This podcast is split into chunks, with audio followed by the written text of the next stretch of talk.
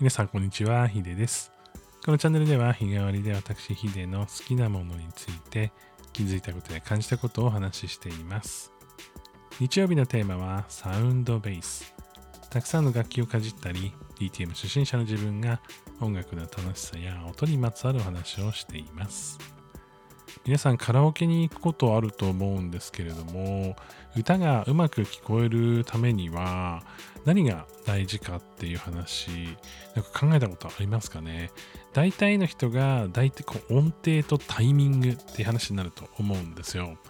であのもちろんですね音程とタイミングに関しては歌をねこう生歌で歌っていくためにはめちゃくちゃ大事で、まあ、ほぼ全てそれって感じになると思うんですけれども歌ってみたの動画みたいにこう YouTube でねこう編集して出すような音楽の場合は実はこう音程とタイミングってある程度調整できるんですね。まあ、もちろんすごく外していたらそれをね修正した時にちょっと不自然にはなってしまうんですけれどもいわゆるこうミックス作業というものをする時に音程やタイミングっていうのはある程度修正できるんですね。でそのじゃあ音程とタイミング以外でこう歌がうまく聞こえるためにはどうしたらいいかっていうのを結構自分なりにいろんなこう歌ってみたやつ聞いた感じで、ちょっと今日はお話をしたいなというふうに思っています。皆さんの中にもしかしたらこう、こう弾き語りとか、まあ、もしくは、えー、こうカラオケ配信みたいなものをね、やったことあるっていう方もね、いらっしゃるかもしれないんですけども、まあ、その場合は、まあ、もちろんその、もう字のこう歌唱力みたいなところなので、タイミングもね、音程も、ま、正しくある必要があるかなというふうに思うんですけれども、こう YouTube に上げる音こう歌ってみたの動画っていうのは、えっ、ー、と、音とこう、まあ、コーラスの部分をこう追加したりとか、このまあ、一般的にカラオケとは違って、こう編集をこうぶつ切りに確かあのぶつ切りにしてこうフレーズフレーズでこう切って、え音程調整してボリューム調整してとか、あとエフェクトをかけていくわけですね。こうエフェクトっていうのは、なんかどういうものかっていうと、人間がこう歌っているこう時の声っていうのはマイクを通じてこう収録をするとその時のその実際の声とはちょっと違う感じで収録されてしまうんですよ。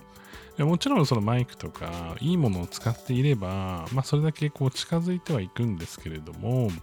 やっぱり人間の耳で聞くときと実際にデータにして聞くときっていうのは変わってくるわけですよね。で、その時に、まあ、よくあるのはあのリバーブと言われるこう反響する音ですね。エコーとかも言ったりしますよね。え、ああいったあの空間系のこうエフェクトを入れたりとか、まあ、場合によってはこう音のこう立ち上がりをこう、えー、編集したりとかっていうね結構高度なことをするんですけれども、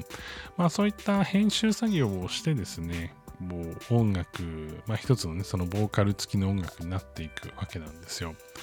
で、今日お話したかったのは、まあ、音程とタイミングは、まあ、何度もお話ししてる通り、実は編集できるので、それ以外のところで歌ってみたのを、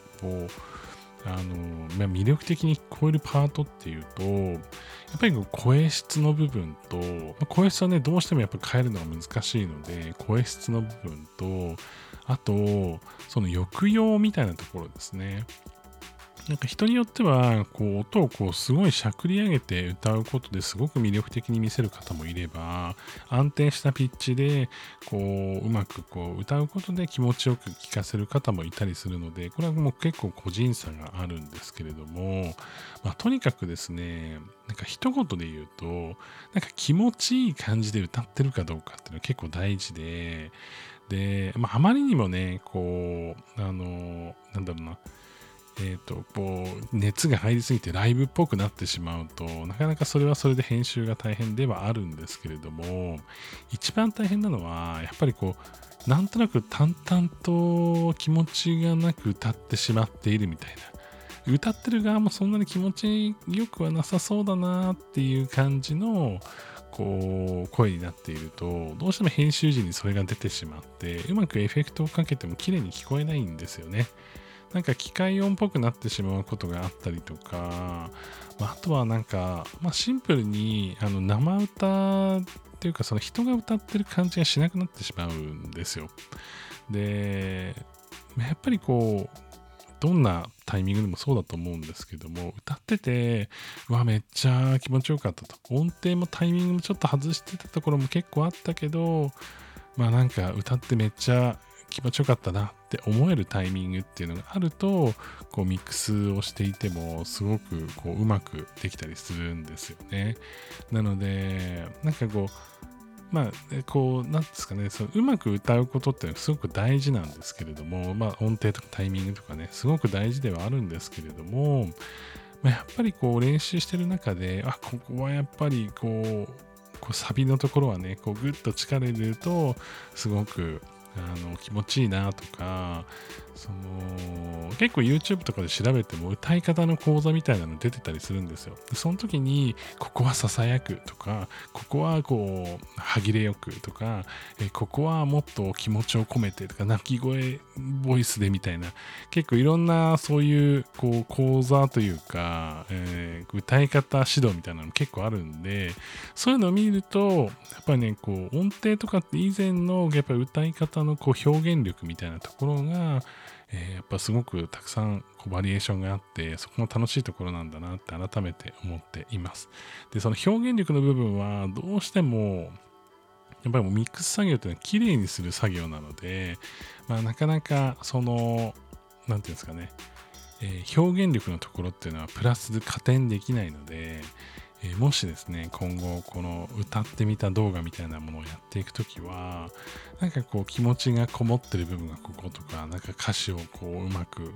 えー、読み込んでいくとか、なんか、あの自分なりの解釈を持って歌うとこうミックスした時にすごくあのその思いが伝わってくるので、えー、チャンスがあればねこういろんなそういう視点であの歌ってみた動画とかも見てみてもらえたらなというふうに思っています。最後まで聞いていただきましてありがとうございました。それでは皆さん、良い一日をお過ごしください。ヒデでした。